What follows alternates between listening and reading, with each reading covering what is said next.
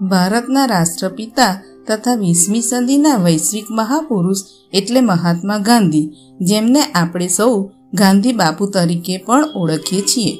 ગાંધીજીનો જન્મદિવસ એટલે બીજી ઓક્ટોબર, જેને હવે તો આપણે સ્વચ્છતા દિવસ તરીકે પણ ઉજવીએ છીએ.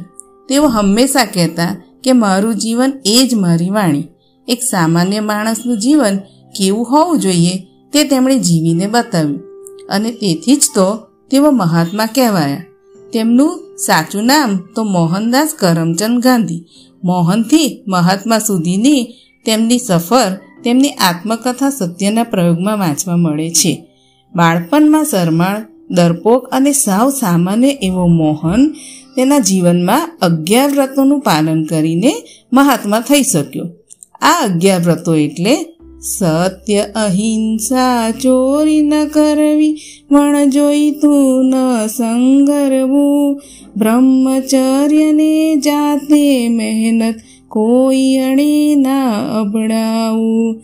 અભય સ્વદેશી સ્વાદ ત્યાગને સર્વધર્મ સરખા ગણવા. એ અગિયાર મહાવ્રત સમજી નમ્રપણે દ્રઢ આચરવા.